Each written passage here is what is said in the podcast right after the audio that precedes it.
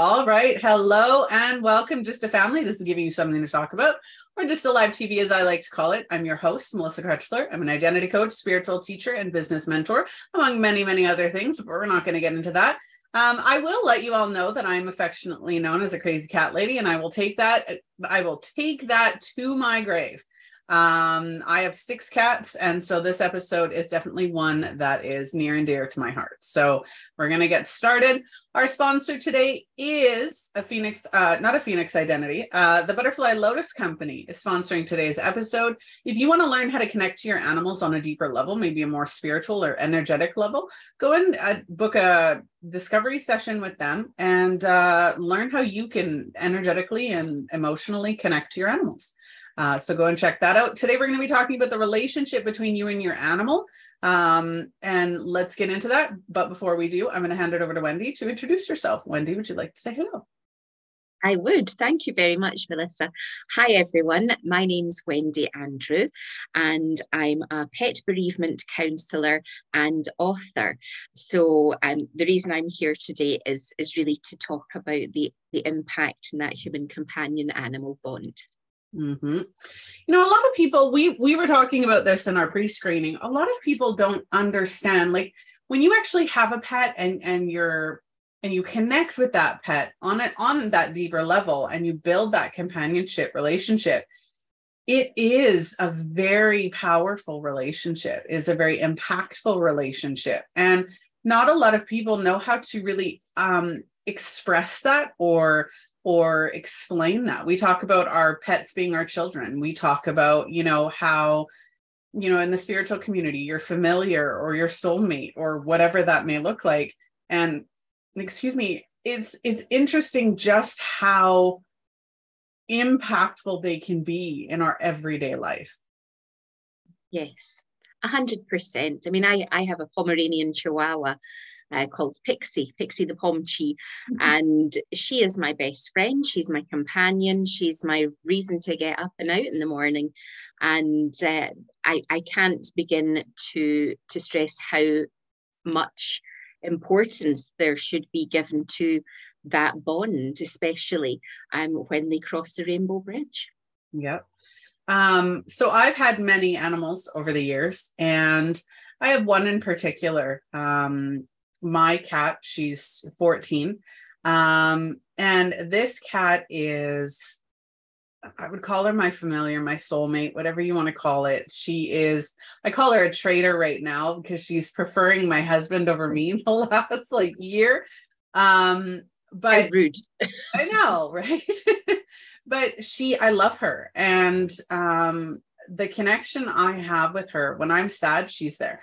When I'm unhappy, she's there. When I'm happy, she's there. It's it's so it's it's energetic it's not even it, it, it is hard to explain because it's there's no words that can truly identify what that cat means to me and that and how comforting i find her um her presence and we were talking about so I'm going to go into a little bit of a story for anybody watching or catching the replay. So, we're going to talk about pet bereavement, of course, on this episode, um, and pet grief and why it's so, like, why it's so, um, as if you were losing, like I said, a loved one.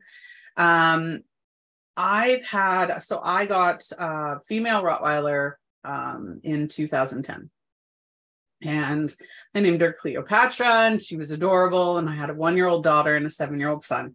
Um, and so I had her, we moved uh, across country and ended up getting a male um, named Caesar, of course, because Caesar and Cleopatra, they go together.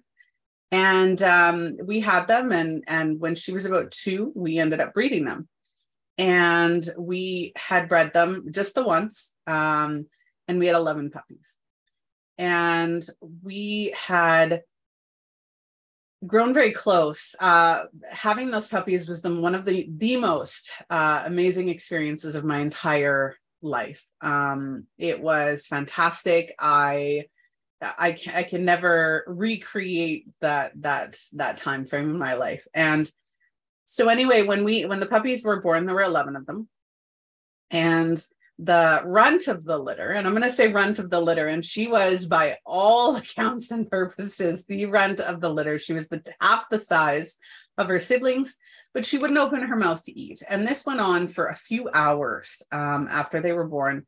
And I, I finally turned to this puppy and I'm holding it. And I'm like, if you just eat, I will keep you. And within 20 minutes, she was eating. And I was like, oh my God, like this was like four to six hours after she was born that she finally started eating. And so I was just shocked and amazed. We ended up keeping her. Um, we went and, of course, we're in Canada. And at this point, you know, docking tails, and that was common practice at that time. Um, because she was so much smaller than her siblings, I chose not to have it done. And we were planning on keeping her. Uh, so I chose not to have it done. So she was Rottweiler with a tail, which was absolutely adorable. Um, and at by four months old, four and a half months old, I could take her out and she would walk beside me. Um, she would follow me throughout the house. She would follow me anywhere that I went. Um, she was turning into a very amazingly well behaved puppy um, for, for four and a half months old. Uh, unless her sisters came over. it was, then it was no go. Um, but during this time, um, my husband and my my oldest, my son, had decided to go across country to visit family for Thanksgiving, and so it was just my youngest, or not my youngest, my first daughter and I uh, were at home with all the animals, and somebody had walked past my home uh, right before uh, my family was leaving to go on this vacation, and I noticed somebody kind of walk up to the fence, and then they kept walking and again, we had two full grown uh, adult big Rottweilers who were protective. They weren't aggressive, but they would bark whenever anybody would walk past the house. And then we had had issue with our neighbor. Our fences were the same fence. Um, and the fence was very old. We were renting. And um, my puppy had jumped on the fence or jumped at the fence and knocked over a panel. And this neighbor across the yard um, had two young sons and freaked out called the police on me saying oh you know your your dog is going to eat my kid and they're scaring them and just absolutely freaked out. And i said it's a four month old puppy. Like it's not going to hurt you. Uh, she just wants to play and she's being noisy right? Um, lo and behold uh, the next day my puppy got sick and over the weekend, uh, Monday, everything was closed, and I was trying to hydrate her and keep her eating. Um, she rapidly uh, declined. And Tuesday morning, I took her into the vet. Um, they said, okay, we're going to do some diagnostic surgery uh, and see if there's anything, you know, stuck in, in her system. And by the next morning, she had passed away. And um, so I found out after that that somebody had actually poisoned her. Um, her all of her internal organs had turned gray and were shutting down by that point. So um, she had passed away. I was devastated. Um, I kept her profile, her picture as my profile picture for almost three years because I just couldn't take it down. And it was one of the most devastating losses that I've had of an animal. Um, and I've always been more impacted by animal loss than I have by human. Um, and so that was a very traumatic experience. And I I grieved for her. I couldn't talk about her. I couldn't think about her. I couldn't without absolutely breaking down. And 11 years later, um, I ended up having to put her mom down about two years ago. Uh, she had full body cancer. Uh, and that was a horrible experience. And then um, last December, this past December, I put my male down. Now, my male was the hugest Rottweiler I've ever seen, height wise. He was big boy. we people either avoided us or wanted him as soon as as soon as they saw him. Um, but he was my protector. He was my companion and he had separation anxiety. So from the day we took him home to the day that he passed away, he was never away from me. Um, we were always together. And his loss I took really, really hard, and we had to, we chose to put him put him down. Um, he was older and having a lot of issues getting up and down. Um, but the loss was unimaginable with all of them, and you and I, Wendy, uh, sorry, I'm trying not trying to monopolize this. These are my own, only stories for this episode. Um, we talked about the beginning of pet bereavement and how the loss impacts us, right? Um, but we also talked about the fact that there is um, a loss that you experience or a grief that you experience in preparation. And that's what I'm going through with my cat right now. Um, she's not sick, there's nothing wrong with her, um, but she is up there in age. And I already experienced the what am I going to do? what am I going to do moments. Yeah that's anticipatory grief mm-hmm. and it's and it's very common melissa um, so many people, when their their dogs reach a certain life point in life, or if their health is starting to decline, then it's natural to get that pang of, oh my goodness, they're not going to live forever. And as pet parents, you know, guardians, caregivers, whatever we call ourselves, that is part of the deal. And we know this going into it that unless you have a turtle, a tortoise, or you know, an African grey parrot, you know, that most species are going to to leave us heartbroken because they simply just don't live as long as we do. And it's devastating. I get pangs of anticipatory grief about Pixie, and she's only eight years old and fit as a fiddle. Hmm.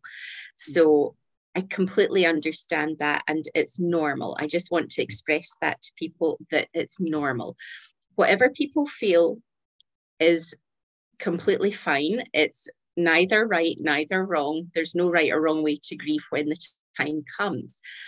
But with anticipatory grief, it sometimes gives us a bit of a heads up as to what's ahead you know what, what we can expect what emotions we're going to go through. So in in a certain context it's beneficial actually to feel anticipatory grief because then you know how you're going to feel. You're going to feel those moments of guilt when you're making the the end of life decision and care.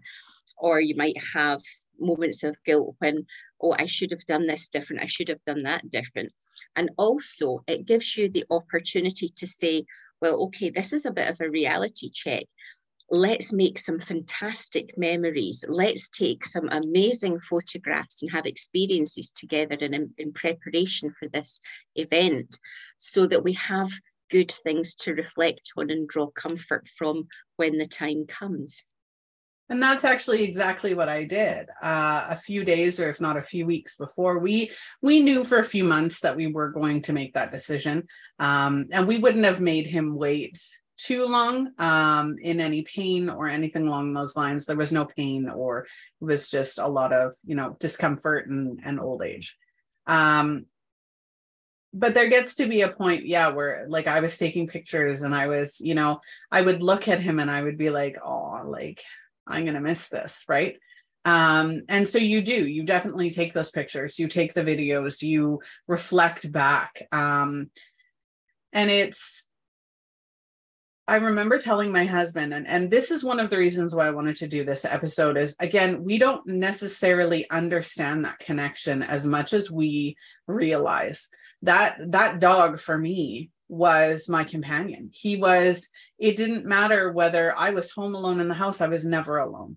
I was never alone. I always had somebody there who was willing to protect me, to support me, to guide me if I needed. Um, and and he was just there right and a lot of the times with cats and dogs and and other animals we take advantage of the fact that they are just there and maybe don't we don't give them the attention that they crave i know dogs are are horrible wanting attention all the damn time uh, very needy that's one of the reasons i prefer cats is because they're like leave me alone until i'm ready um i thought i was a cat in another lifetime um but yeah, that's that's why I'm for my cats. Like I love dogs, don't get me wrong. Um, but I prefer the cats because yeah, it's like, oh, uh, you want to pet me? Well, not right now.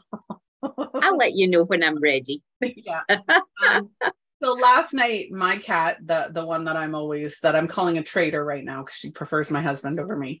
Um, she, anytime my husband and I go to cuddle or give each other affection in the evenings, like during the day, it's fine, but in the evenings, if we try to cuddle or give each other affection or anything, she's right up in there. Like immediately, she will jump on the bed, climb over my husband, then climb over me, try to get in between us and the blankets. Like she's just right in there, right? And I um, bet you get the butt end, don't you? yeah, yeah, lately, yeah, yeah, absolutely. And she used to be my cat. Like she, she picked me, right? Like we mutually picked each other. And it's interesting having six cats. My cats do pick their people, right? Um, and they'll flip between all of them, but they do pick their people, right?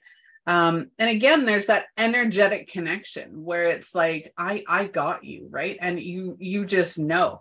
But again going back to my dog companion safety um and, and unconditional love. And i think that's the main thing that people don't realize is that animals have absolute and utter uncon they don't care what you look like. They don't care what you eat they don't care how much you weigh. They don't care what your color hair is or your skin color. They don't care about any of that. They just care that you make sure that they're taken care of and that you give them love. Other than that, they want to please you. They want to, you know, have your attention. They want to be near you. They want to, it, it is truly unconditional love. They don't ask for a lot, do they?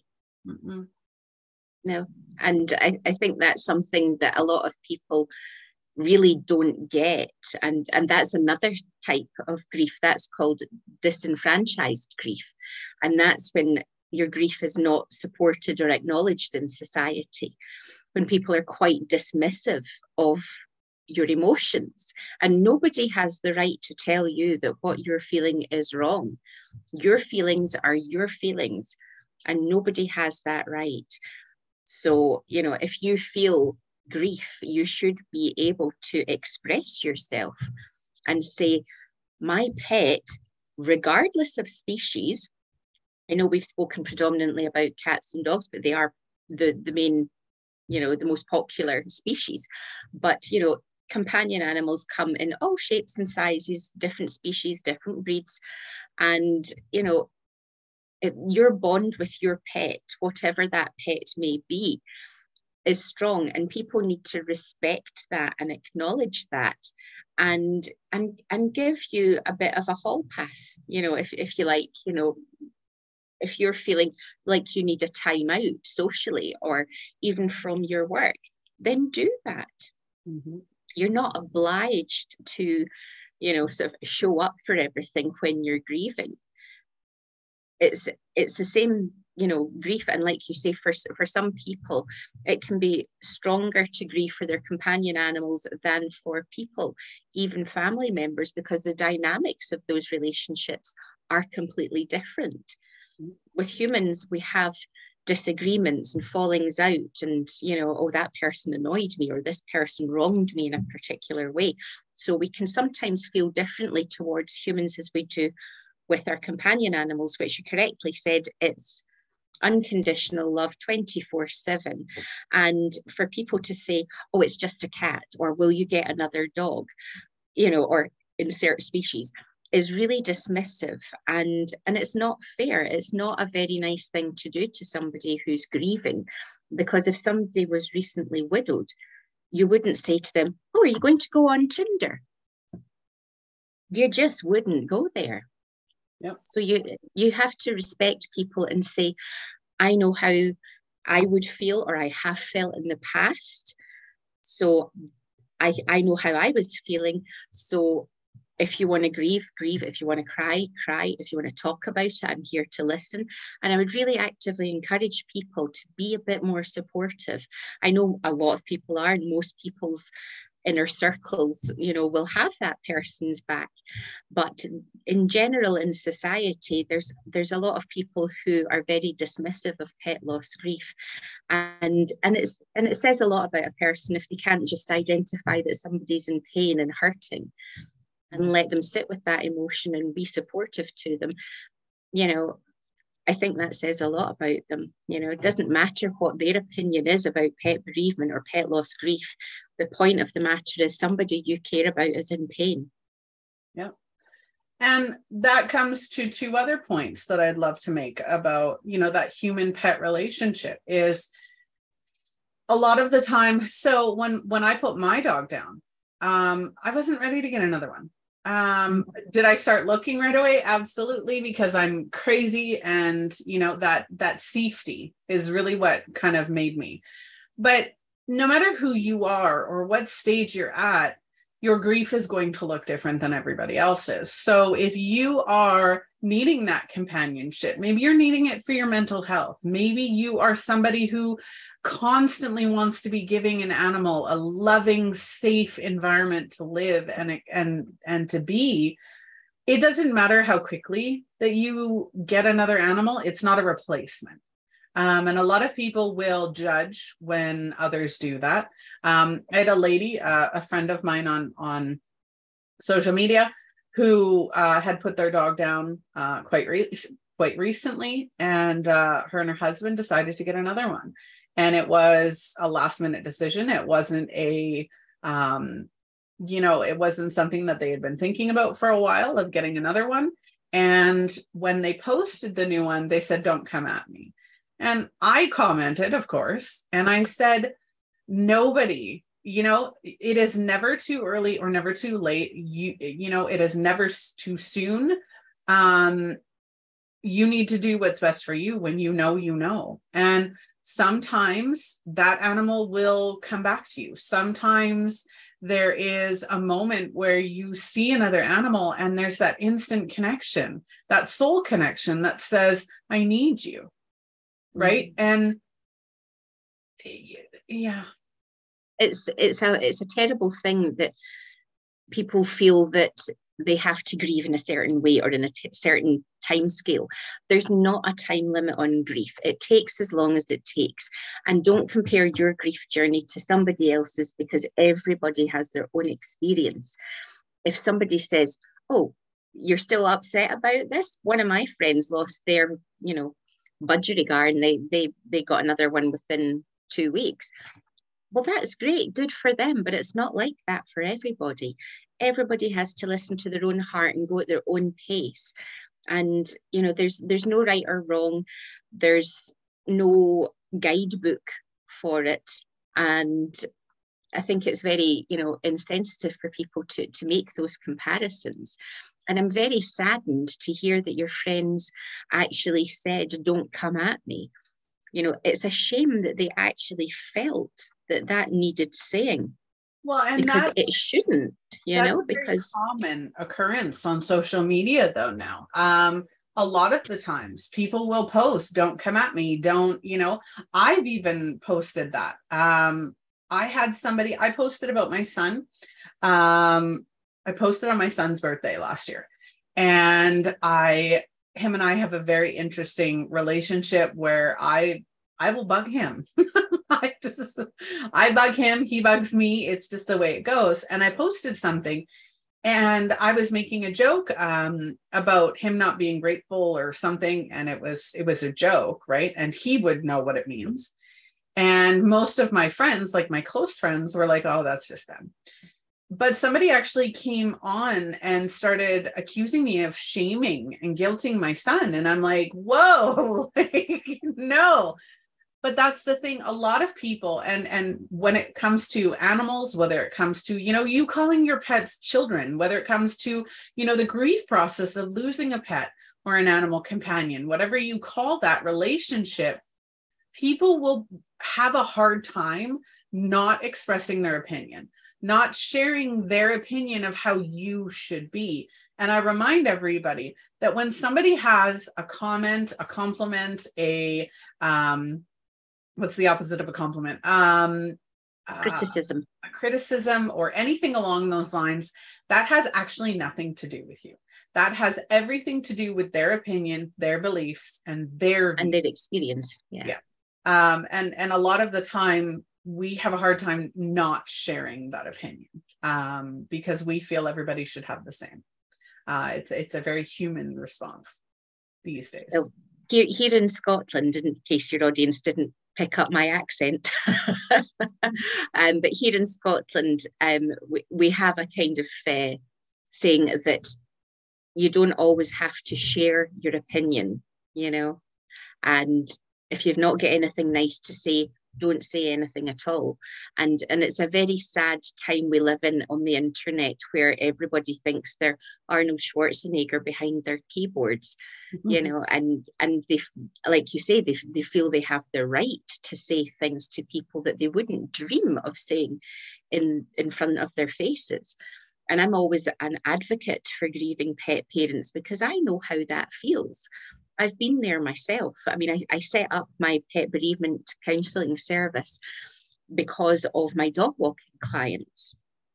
And then when I qualified, so many people said, Oh, I wish that had been around when I lost my cat or my dog.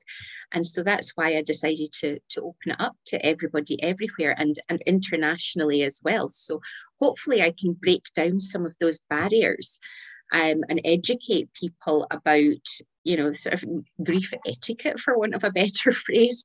Um, and and to, to let them know you know sometimes words do hurt. I know that's something that we all tell children but we forget about that in adulthood. And you know if somebody is having a really hard time and they're suppressing their grief because they feel obliged to in society one horrible word could be catastrophic for that person so i you know i i always say you know who said that to you? Who's asked you i need to kick?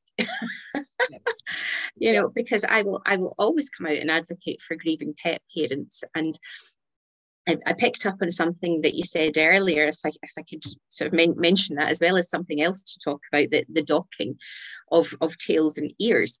You know that's very often a vital part of communication for dogs. They express themselves with their tails and their ears. So when part of those are missing, you lose part of the communication. You know, so sometimes you know these these dogs do look awfully frightening when you're talking about your your rottweilers very often people would cut their tails and cut their ears. And and with dobermans as well and all, all different kinds of breeds. And it's no wonder that people misinterpret the dog's body language because they're losing half of what the dog's saying to them. And i think that you know not not shaming anybody who who does that. This is not the time or place for that. But I think people would perhaps have more of a an understanding of people's bonds if they saw, you know, the dog's, you know, wagging its tail, looking up at its owner, and they say, this pair really love each other, don't they? I'm obsessed with Pixie, and everybody knows it, and I'll probably need counselling myself when when she crosses the rainbow bridge. But you know, people really need to acknowledge and understand the impact of their words and respect how people are feeling. Um, speaking of the docking of tails, uh, I we have a few people watching, so I want to say hello. Uh, somebody said hi, but I don't want to butcher their names. I'm not going to repeat it right now. Um, but one of the things with docking is when I got Rottweilers, I had young children, and it is a very large breed. And I wanted to make sure that I trained it right. So I did a ton of research on training, on the um, uh, history.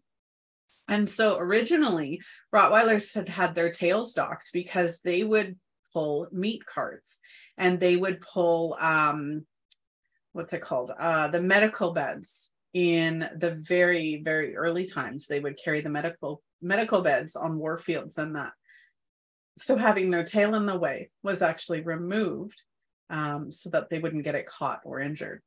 Um, mm-hmm. Now, in this century, it is for looks, right? It's the predominant uh, Rottweiler staple. It's an aesthetic. It's it, yeah. it no longer serves a purpose. Yeah. And it's basically at this point, whether you agree with it or not. Um, like I said, at uh, I've I've done it. Um, would I do it again if we ever had more Rottweilers? No. Um, but I did at that point because that was what was expected. Um, Times the, change. Um, yeah, absolutely. Um, but again, it, it is body modification without consent, right? And I know that animals can't really consent, but again, um, it, it is it is something to consider. But um, pet bereavement, I again, it's whether it's your whatever type of of animal there is that connection. It's building that relationship.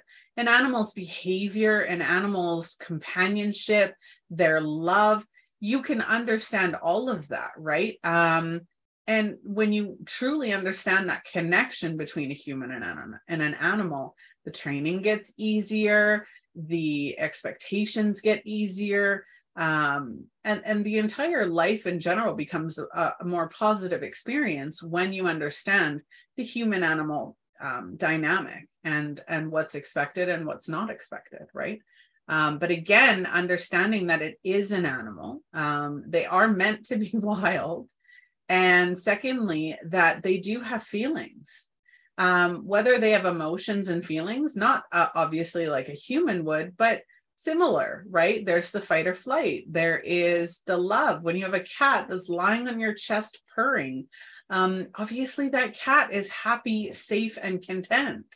Um, so it's it's really just understanding those things and understanding that the relationship between an animal and a human can be so powerful and so impactful um, that the loss of that animal would be absolutely devastating. Yes, and you know at the at the other end of that sort of spectrum of love you know if your animal is scared you know if you're scared they're there to protect you. And if they're scared you immediately instinctively without even thinking you do something to console your animal. Pixie's terrified of thunder and fireworks, and I will do everything in my power to make sure she is protected from those feelings of fear. And quite often, as well, particularly with children, when you have that human companion animal bond, that can be through a, a child's formative years. So, you know, that that's something quite I'm, I'm always quite keen to you know sort of work with families or even give give out free advice to families and things like that and top tips. And for myself i i went through pet bereavement as a child and that was my first experience of death. And that is very much the case for a lot of, of children and young people you know death you know is is part of life and your family pet is often the, the, the first death that you encounter so, if I may, I'd like to share just a couple of do's and don'ts um, for your, your listeners and your viewers, if that's okay, just to, to let them know a little bit about how to, to support their children when the time comes. Okay, so the first thing I would like to say is don't use the phrase put to sleep. Because and it's a very common phrase. Lots of people say oh my put my, my cat to sleep or put my dog to sleep. But for this this can cause an awful lot of anxiety around sleep for children because they then become afraid of sleep. They begin going to sleep themselves or their siblings going to sleep or their parents or grandparents going to sleep. they go to surgery any any form of surgery for a loved one of a child and you say oh they're just going to put me to sleep Wow. Yeah, that correlation would be quite uh, quite damning. Yes, it's very damaging. Um, so, you know, choose your words carefully. I quite like Crossing the Rainbow Bridge, which was attributed to a lovely poem. Um, and and it, and it's a softer way, you know, by all means say the dog died or the cat died or the horse died, but do it in make your explanation in such a way that it's age appropriate and that's not going to, you know, scare the bejesus out of your child. And don't blame the vet either because it's not the vet's fault. Very often people say things like, oh, we took the vet to the, the, the dog to the vet and they couldn't fix it. The child then becomes angry at the vet for not saving their, their pet. And it's that's not an emotion that you want a grieving child to feel is anger. You know, we want to try and avoid that. And so it's better to say the dog's very sick or the dog was very old and the time came for them to, cross the rainbow bridge. Um, or they, they were very unwell and they were so unwell that they couldn't get better.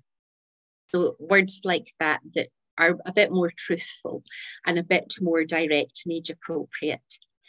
And with children, returning to school in the past year or so after lockdown, it's important that nursery um, teachers and you know school teachers etc it's helpful for them to be aware of what's happened because very often grief comes out in behaviour with children and they can act up and get frustrated and lash out and things like that because they just simply don't have the same ability as adults to regulate their own emotions.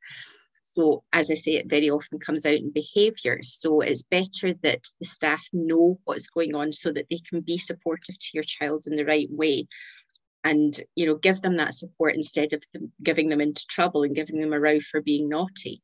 Yeah we did and also we put our dog down. We good. yes. and we said you know um, our children may be a little bit more upset uh, in the following days. We did just put our dog to uh, we put our dog down um, and and they're upset about this. So obviously if that shows up in the next you know week or two uh, please let us know and just give them a little bit of grace yeah, I think that's absolutely perfect, spot on. Um, I would also say lead by example. Show your children it's okay to be upset and to grieve. And then that way they, they know that they can express themselves. They have the right and the freedom to express how they're feeling. So if you're like, oh no, I'm not upset about this, you know, the child's like, I shouldn't be crying about this. I'm not supposed to cry about that. And then that, you know, has the kind of ripple effect out into the, the greater world as they age, you know, that you shouldn't cry over your pets. Well, you should. Why shouldn't you?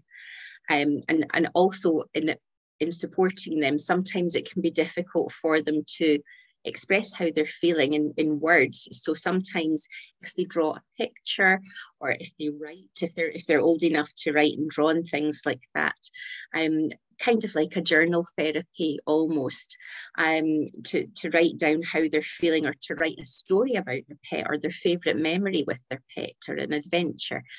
These can all be quite nice things to get the conversation started so that you could say, Oh, that's a beautiful picture, darling. How how were you feeling when you wrote that? And you know, what what emotions are you trying to tell me about with this picture? So these sorts of things can get the conversation going so that you know what's going on with your child. I'd like to expand on uh, something that you mentioned. So I am a emotional and mental health expert. And one of the things that I've noticed in society today, even with my own children growing up, most specifically my oldest, um, we haven't been necessarily teaching them to um, process their emotions, right? Their emotional health and i find that e- even for my own generation i was talking to uh, one of my friends who's the same age as me at one point um, and i asked a question and they said well no i don't want my children to see that. So it was it was along the lines of do you cry in front of your children or do they know that you're having issues or that you're stressed? And they said no i i they never see any of that. And so um, if my husband and i are having a row um, my kids if they hear it they understand you know what i mean? But they also see us make up. They also see us talk through it right? So if it's if you've lost a pet or you're going through that grief process right? I need to be strong for my kids because that's always comes up. You're not actually teaching them how to process those emotions how to process their grief um, and to know that you know it's okay to be upset.